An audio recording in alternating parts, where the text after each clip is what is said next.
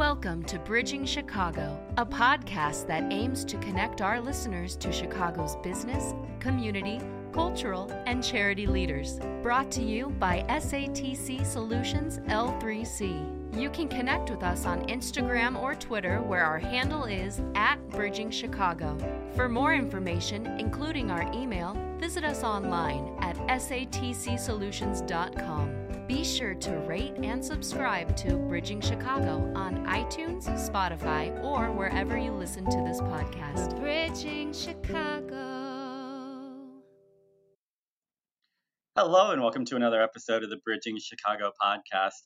I'm Nathan, your host. I'm also the uh, I'm also a legal assistant here at SATC Law, and so it's been a great joy for me to bring you these episodes this year that are featuring uh, guests that are we were celebrating Black History Month. We were also celebrating Women's History Month, and so we hope that you've enjoyed those episodes so far. And as we invite more and more people onto the podcast and hear more and more stories, we're just grateful for you, our listeners, to be joining us, and obviously for our guests, we're so grateful that they are sharing their stories. And today we have another one of those stories for you. I'm joined by Danielle Vaughn, who is a managing consultant at Point B, and Danielle, I'm I'm really excited for you to be here and to share with our listeners. I think they'll get a lot from you and you'll inspire them a lot. So thank you for joining us here today. It's my pleasure, Nathan.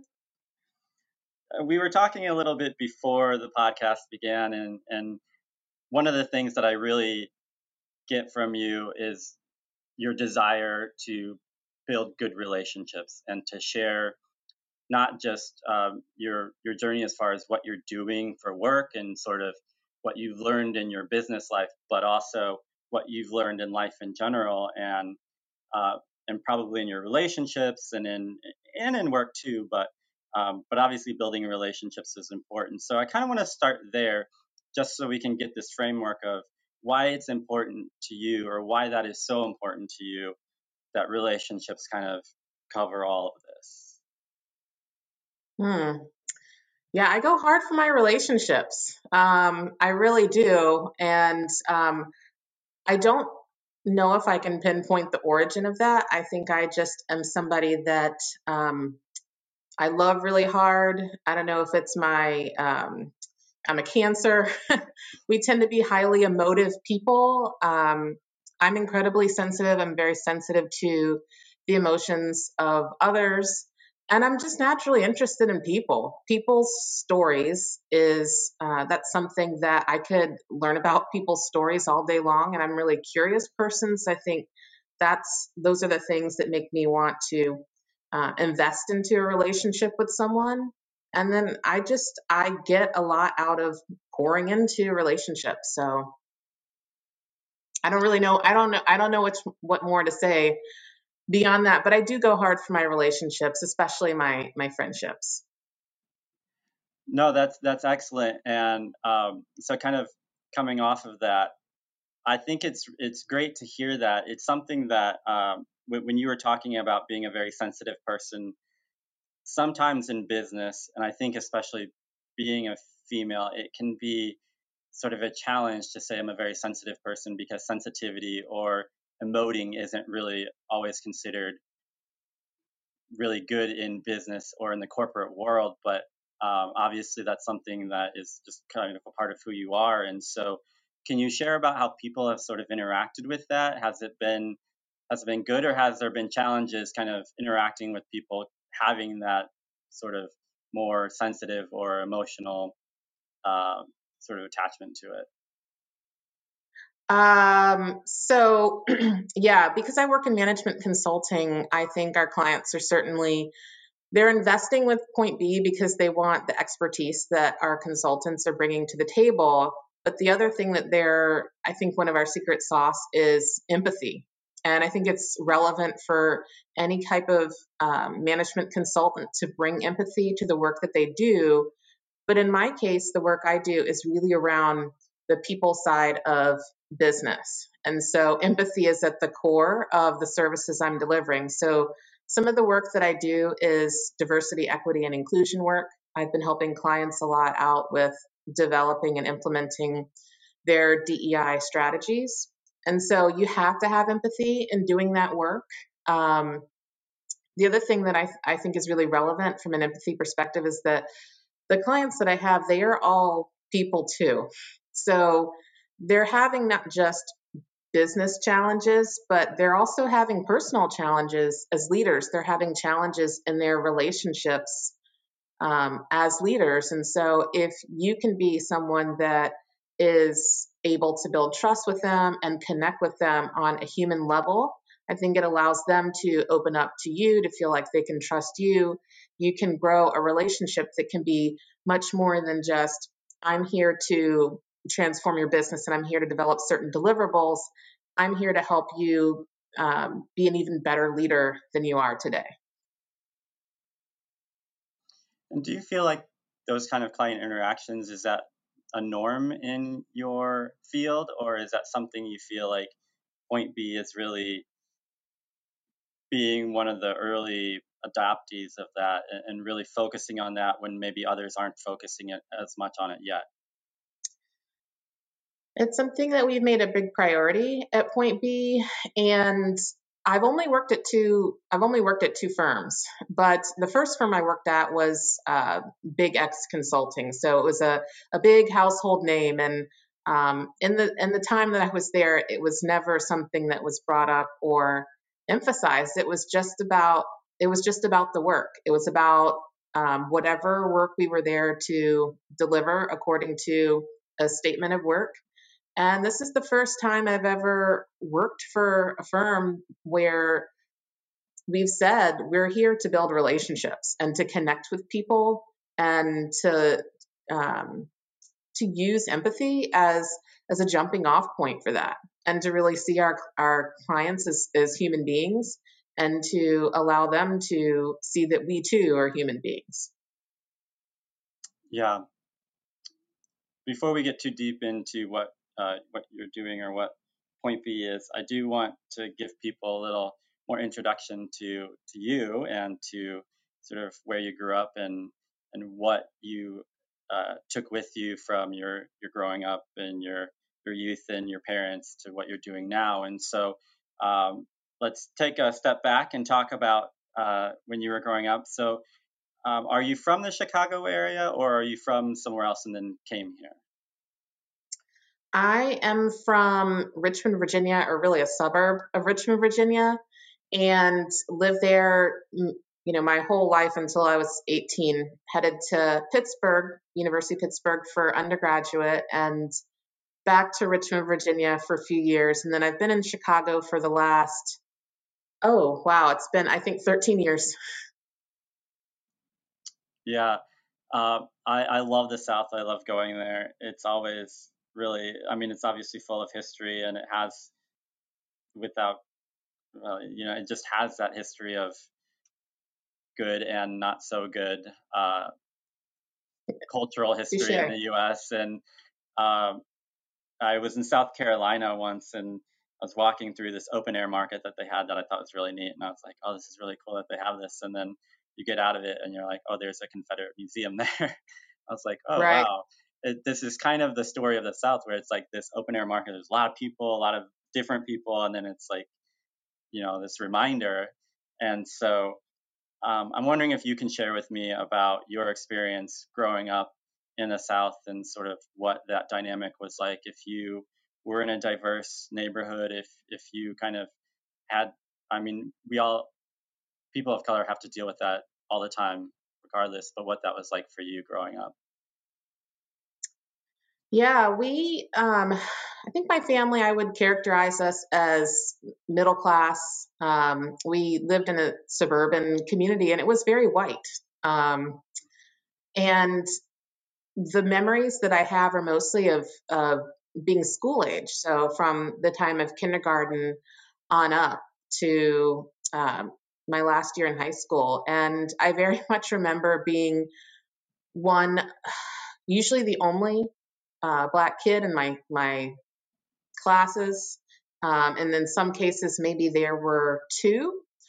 Um, so it wasn't the most racially diverse, and even um, if I think about um, economics and incomes, there it wasn't even a tremendous amount of income diversity. Um, and you know, there were maybe some other types of diversity, but um, I felt like my environment growing up was a little bit more homogeneous, and I felt like I sat very much outside of that. So I don't have the best memories of of feeling like I fit in, and I think that's a lot of people's stories. But um, it wasn't until I got to college that I felt like I saw people that looked like me, and that I found people that had the same interest um, that looked like me. So that was kind of a that was a big awakening point for me. But growing up, I think was was really tough. Um, as an example, I think one of the things that was really tough for me, you know, once I hit puberty, and that was the age where um, you know people started to become interested in, in other boys and girls and having um, you know early stage romantic partners. People had boyfriends and girlfriends at school. Um, in the white school that I was at, the majority white school, no one really ever even looked at me in that way that I know of. And so I grew up really thinking that it must be because I was ugly and I was really undesirable. And so for me, it wasn't until college that I found out that, um, you know, there were people that did find me attractive and, and, you know, might be interested in a romantic relationship with me. And I, and I realize now that it was just because I think in the community that I grew up in, there wasn't really an appreciation for. I mean, I was a child, right? But for Black women, um, that wasn't really considered something that was beautiful or attractive, and it didn't dawn on me until later that that's what was going on, and it wasn't.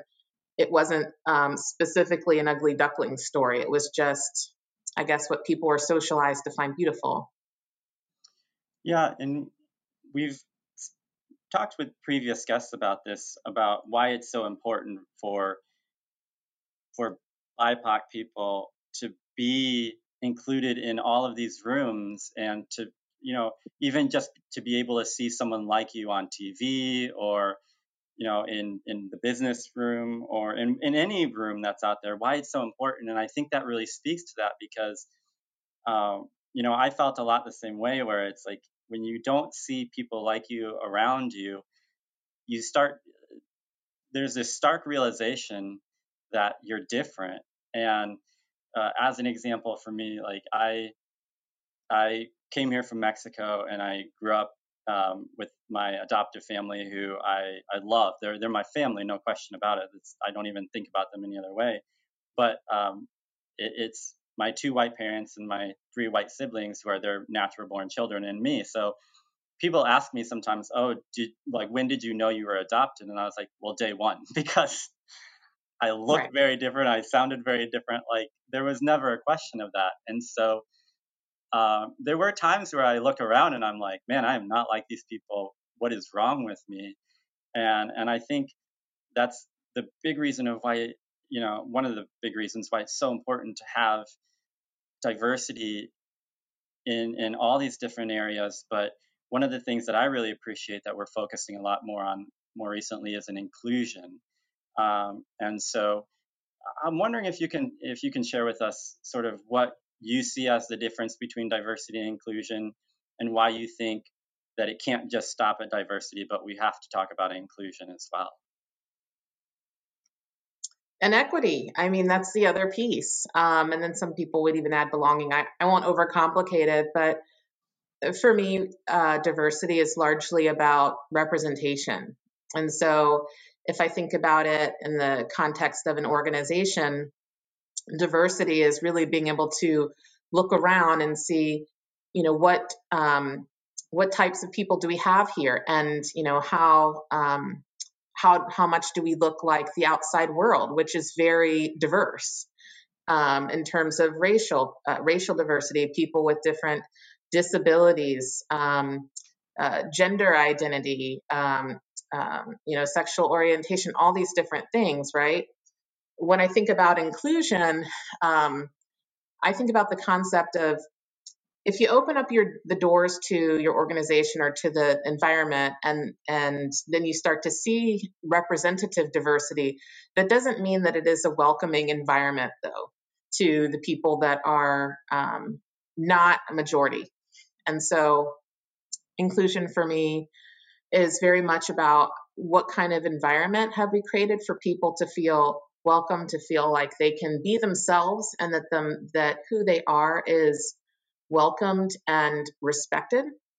Um, but even then, that's still not enough because that those two things alone don't, you know, address some of the the um, systemic barriers that people face, some of the inequality that exists. So to me, like the last, you know, frontier, I shouldn't say the last, but another another thing to really conquer for organizations is to really think about the practices and the processes that we want in our history and our lore and and our culture and think about how do we work on that to make sure that we have equity in the way that we do things so that people are having um, opportunities and able to get promoted and um, do other things um, without any kind of restrictions or barriers that are um, in their way.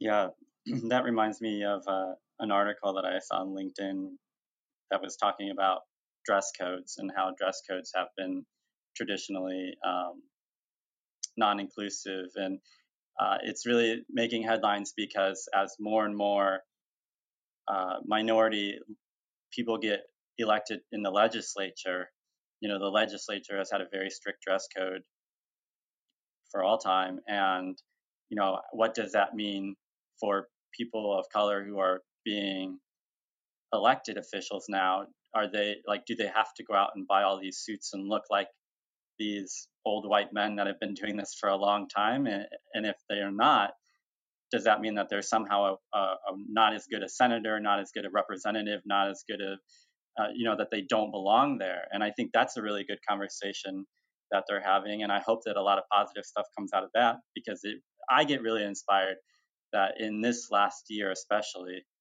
um, despite the obvious pandemic that's going on, but that people are really starting to do a lot of the nitty gritty work, I think. And so you know, as challenging as it is and as challenging as it has been and probably will always be, for me, like I'm really inspired by the hope that I'm seeing through these kinds of things, uh, at least discussions that are happening.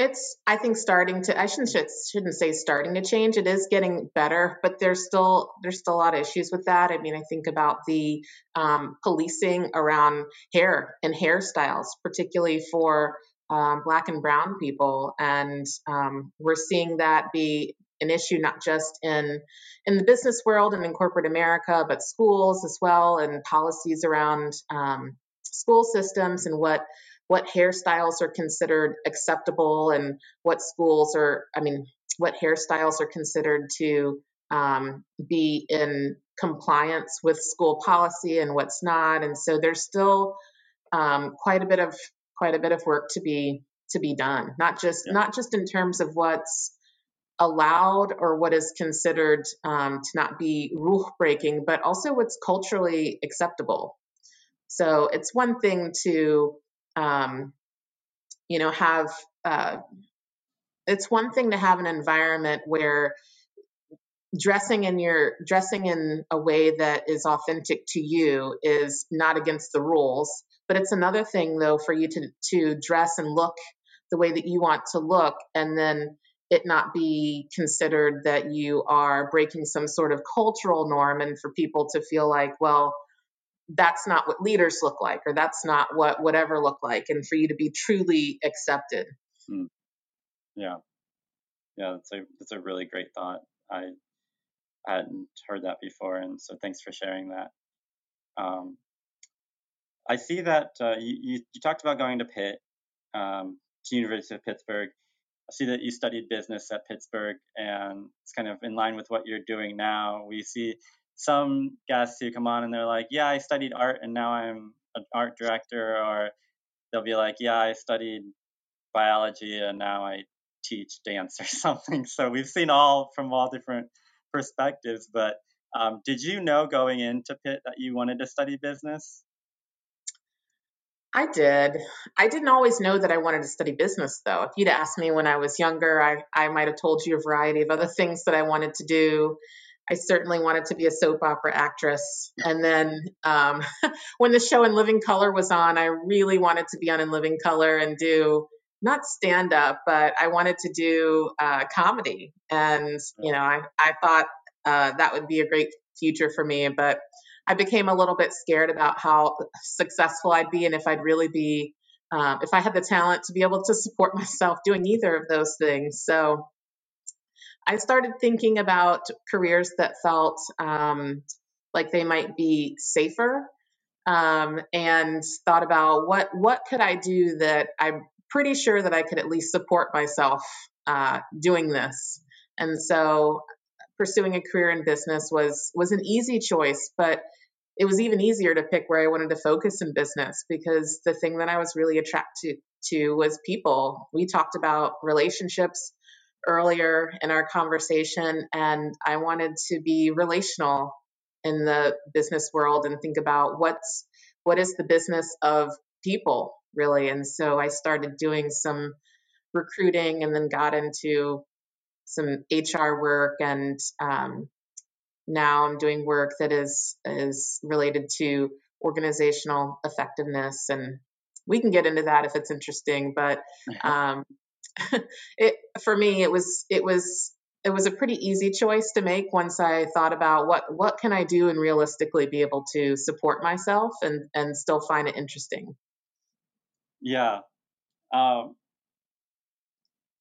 I also want to talk a little bit about you going on to get your master's because going to another area to get that. And so uh, after after getting your bachelor's, did you go and get your master's right away then? I took, I think, a year to um, just maybe two to be in the workforce, and then I was contemplating what kind of, career you know, what kind of. I I knew for sure I wanted to pursue some sort of higher education degree because I thought it would um, allow me to have more career possibilities that might be financially beneficial, more credibility, and quite frankly, I love being in the classroom. I mean, if I if I could do that for a living and just be a student for life and have someone else pay for it, that would have been my first choice. uh, so I knew I wanted to pursue something. So I looked at I looked at some different options for a while. I thought about um, a law degree. Actually, I thought about being an employment lawyer. I was working in human resources at the time. I was really interested in employee relations. I thought about uh, becoming an arbitrator, and so thought hmm, maybe law school's a possibility. And then the further I got into my career and doing that work, I realized that I don't I don't think I was serious enough about it to pursue it. So, uh, in the meantime, I had heard about another program at George Washington University, where George Washington University professors were um, driving in and teaching classes in Richmond, Virginia, and you could get your your master's degree in human resources development, which is very much about adult learning. And that was really that was really related to work that I had started to do and wanted to do more of. So I was able to to work full time during the day, go to classes at night, and finish in finish in a couple of years with with my degree. I I would think with kind of doing all that stuff, it comes with a lot of challenges because it doesn't seem like it would be very easy to do. I mean, even if you love school, there's got to be a lot of challenges around doing that. Uh, I'm wondering if you can share with me sort of how you, not just at that time, but in your life in general, sort of how you deal with challenges. How how do you look at them, and then how do you like plan, make a plan to to get through them? Hmm. By the skin of my teeth.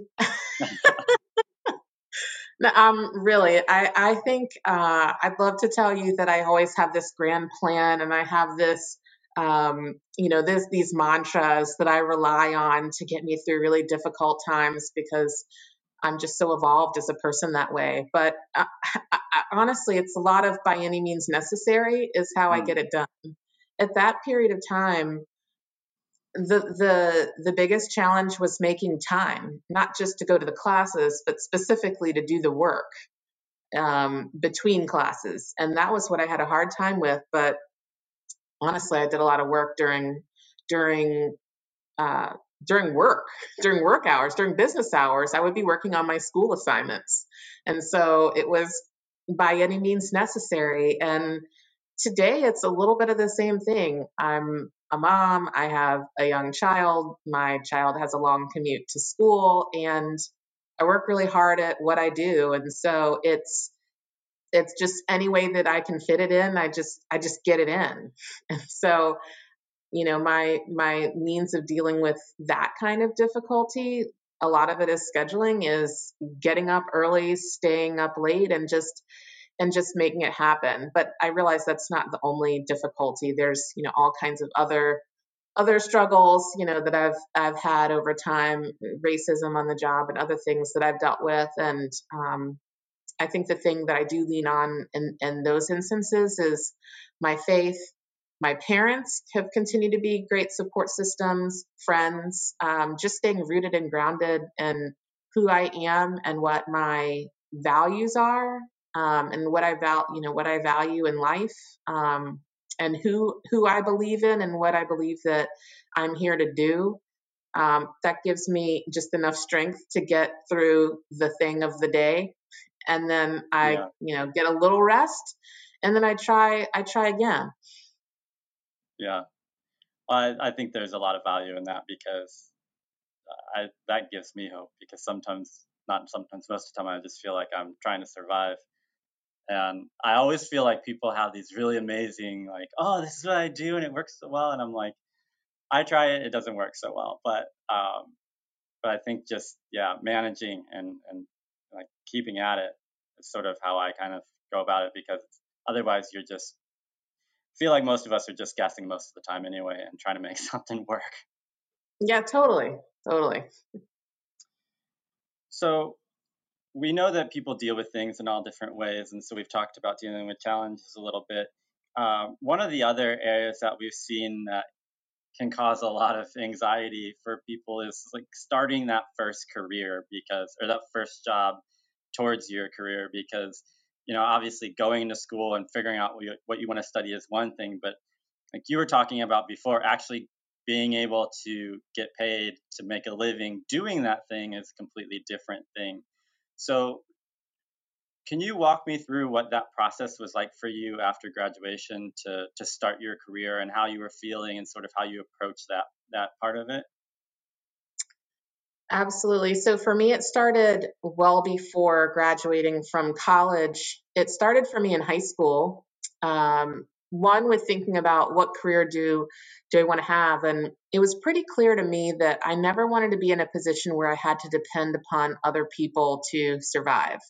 So I absolutely knew that I wanted to do something where I could support myself not because I was really so focused on the money, but I just wanted to make sure that I would you know never be in a position where I had to depend upon um, someone else. I just wanted to always have some sort of control um, in the form of financial independence. So that narrowed the field down some from there. Business felt like a safe bet, and then, um, you know, as as it, I was about to say, luck would have it, but it's I don't think it's luck. I think it was divine intervention. I went to this this camp called Metro Board that was about um, uh, building young leaders from different backgrounds. And I was high school age at the time, and there was a, somebody that that came there and was recruiting for another program called Inroads.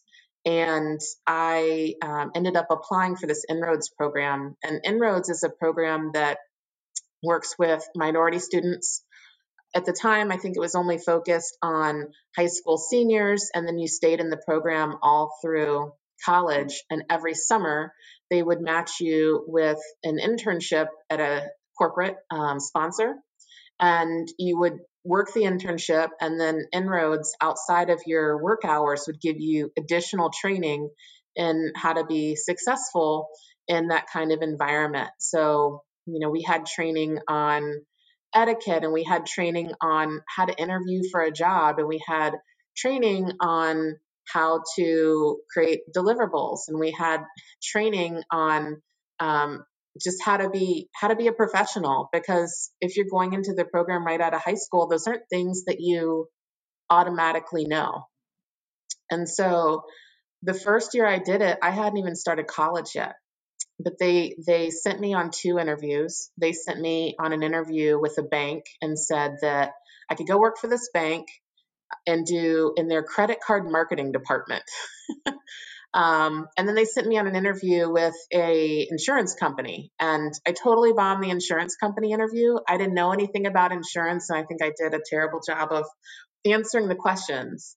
And with the bank, it was a lot easier. Um, so I think for me, just trying to figure out what what career I wanted to pursue graduating from college, it was easier for me because I had been interning the entire time. And the company that I ended up working for right after college, I had interned with the summer, uh, the summer previously in human resources. So, and I had found that I liked it. So, I think for me, I had um, a lot of support to help me just get my footing. And so, and I think that's really what the program exists to do. And INROADS is still around today. I um, know so many uh, people that have really benefited from being in the INROADS program. But if I had to just, um, if I didn't have the support of that program, I don't really know where I would be. I think I would find it a lot more challenging to have even just not just figured out what I wanted to do, but I think it would have, even if I knew what I wanted to do, to be able to just get my foot in the door. If I believed in myself and I just needed the opportunity to even find that opportunity without having the work experience to really back it up, I, it would have just been a different, it would have been a whole different story. Yeah, and I, I chatted with a previous guest about uh, how they felt it was important that we start teaching certain life skills to kids at a younger age. For example, um, like you were talking about interviewing skills, or even uh, how to save, how to spend, like some more of those life skills that they felt needed to be taught to kids younger. Um, can you speak to that and why you think that might be valuable for?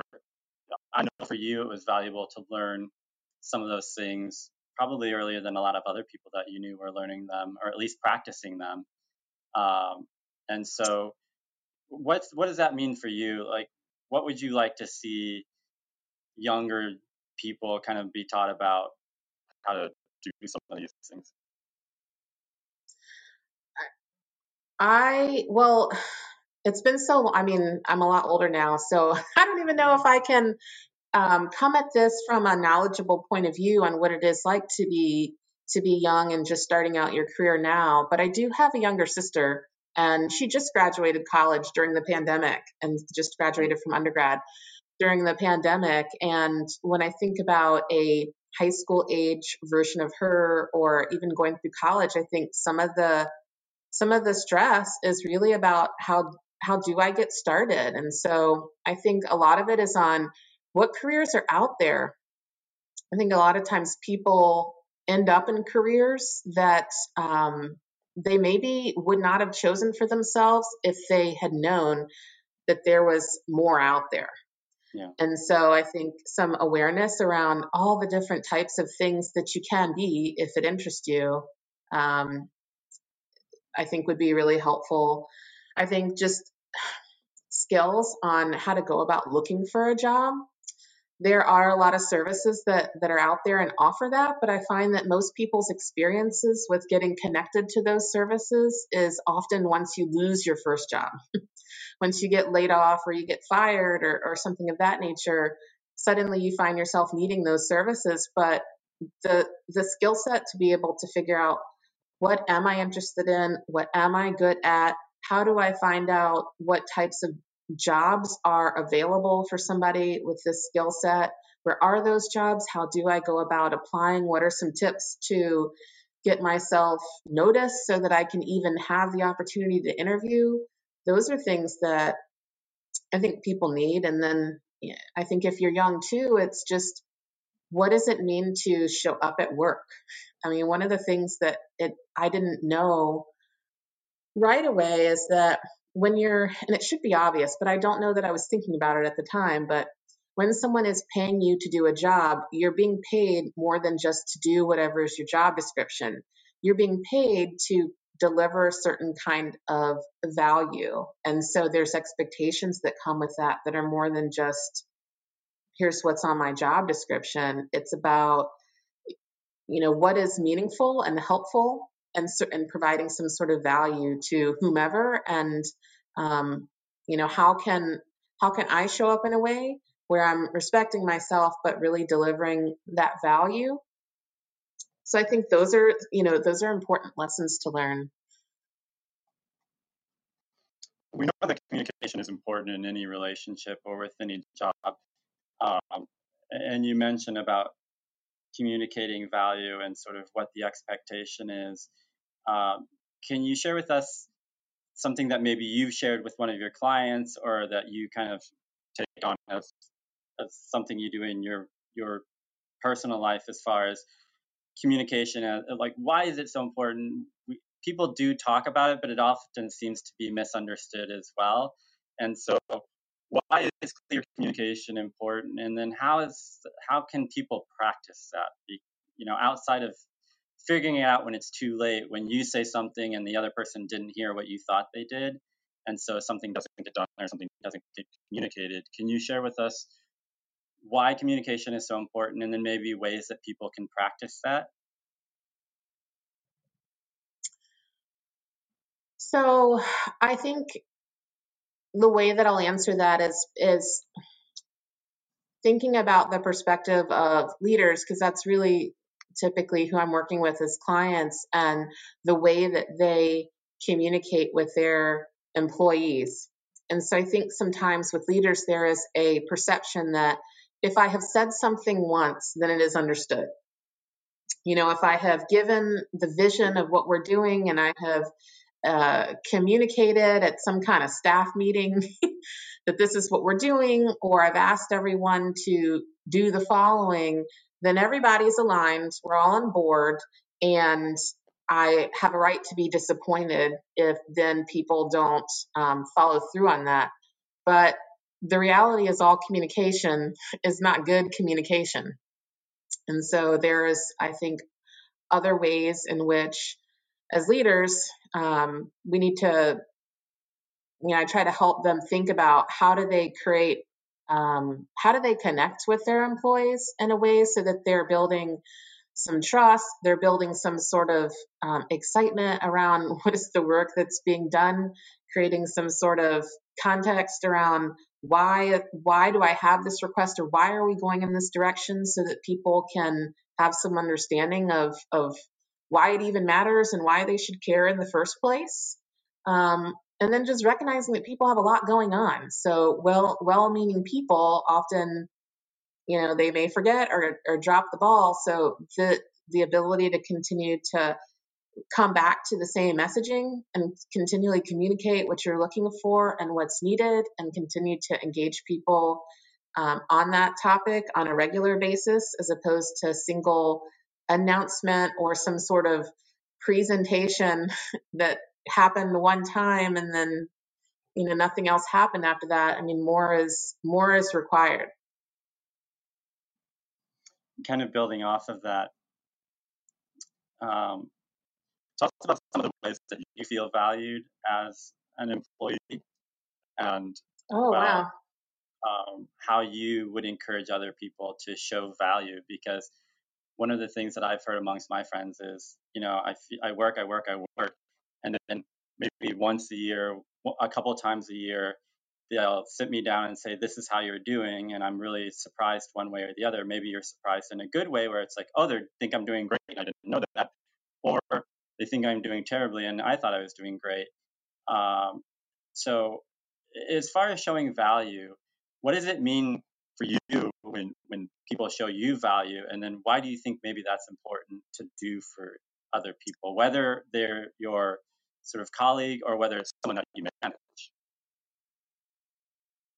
Yeah, I think about value as really an investment uh, in the other person, an investment of your time, you know, for some sort of greater good. So for me, if if a company is going to be able to demonstrate that I'm valued as an employer, valued as somebody that contributes something to that organization, there's a lot of different ways that they can show that, but certainly with salary, um, we think about the concept of, that sounds like a no brainer, but we still have big gaps in pay equity, you know, where women are paid less than men, you know, black women in particular are some of the lowest on the on the totem pole when it comes to pay equity.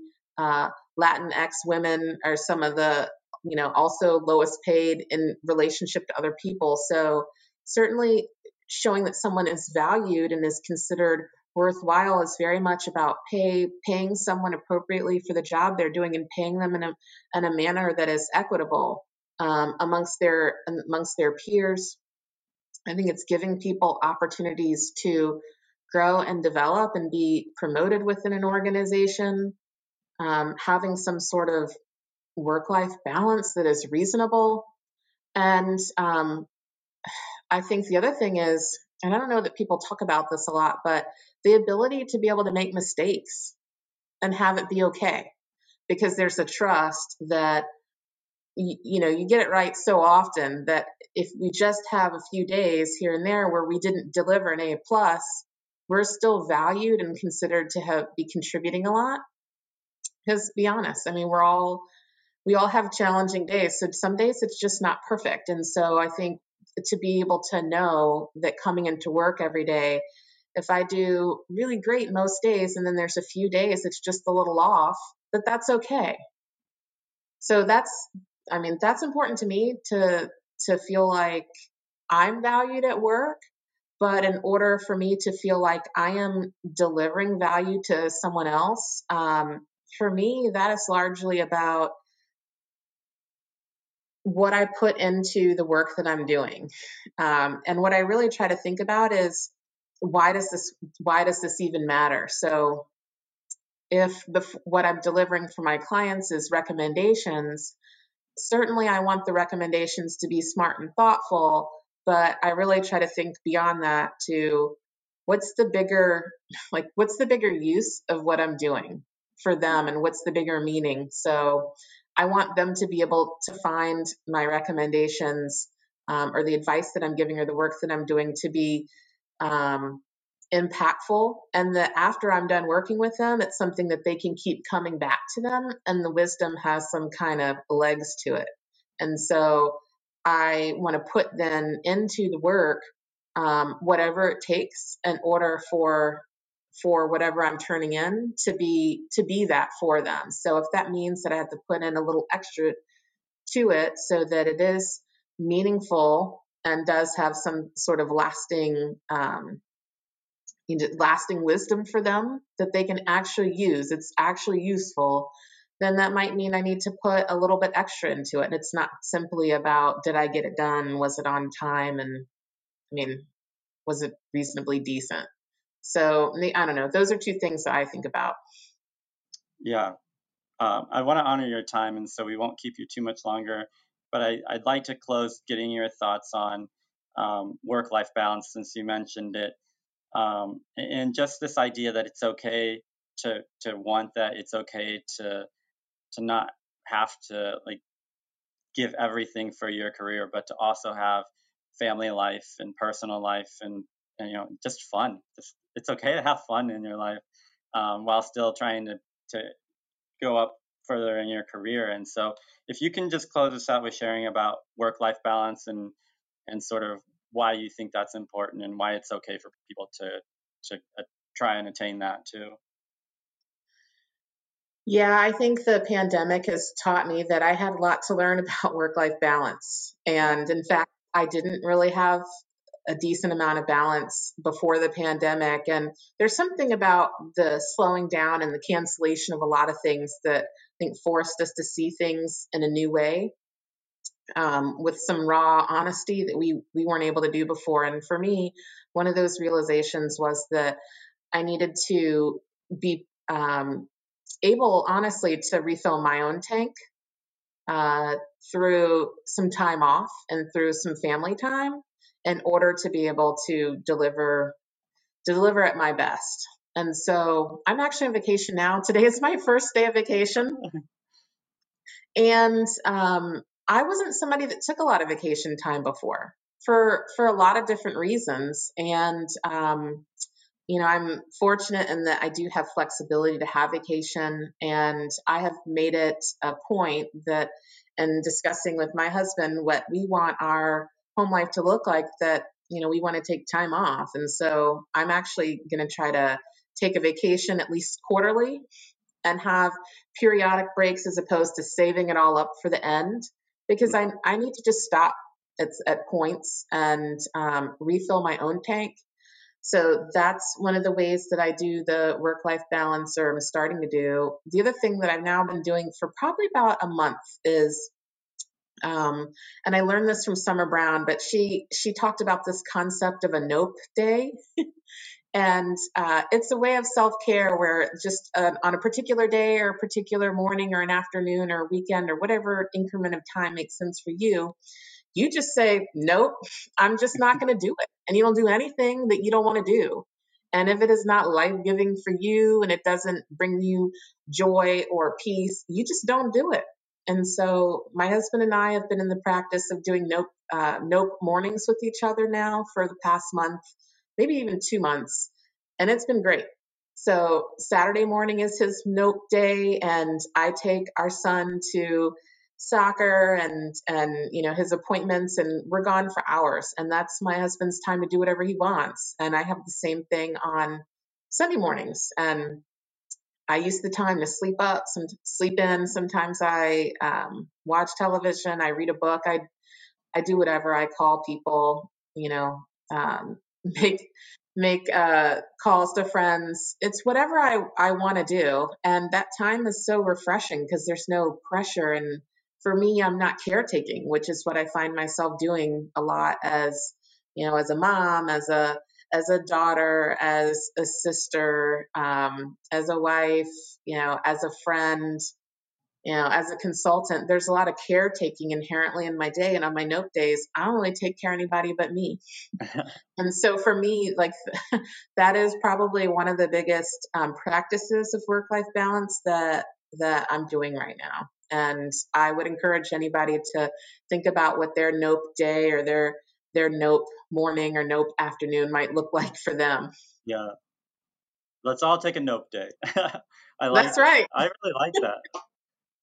Uh, well, Danielle, I want to thank you so much for for joining us. It's been really great talking to you and and getting your thoughts on all these things. And I know we didn't talk a ton about Point B, um, but we do want to make sure that people um, know where to connect with you if they want to. And so we'll make sure to put all of your your social media, all your information in the in the post so that people can connect with you if they want to follow up on any of that. So thanks for joining us, Danielle. Thanks for joining us uh, to our listeners. We really appreciate you um, listening and supporting the podcast. And so uh, we look forward to sharing with you again soon. But that is our episode for today. And again, we appreciate you and we'll see you again soon. Thanks. Thank you, Nathan. Yeah, thank you.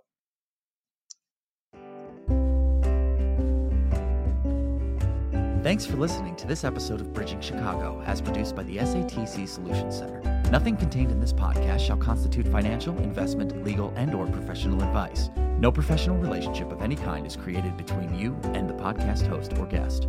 You are urged to speak with your financial, investment, or legal advisors before making any investment or legal decisions. Furthermore, the opinions expressed in this podcast are not necessarily the opinions of SATC Solution Center, SATC Law, or any of its employees. This podcast is created by the hosts and guests' individual capacities. All opinions on this podcast are or have been rendered based on specific facts, under certain conditions, and are subject to certain assumptions and may not and should not be used or relied upon for any other purpose, including but not limited to, or use in or in connection with any investment purposes or legal proceeding.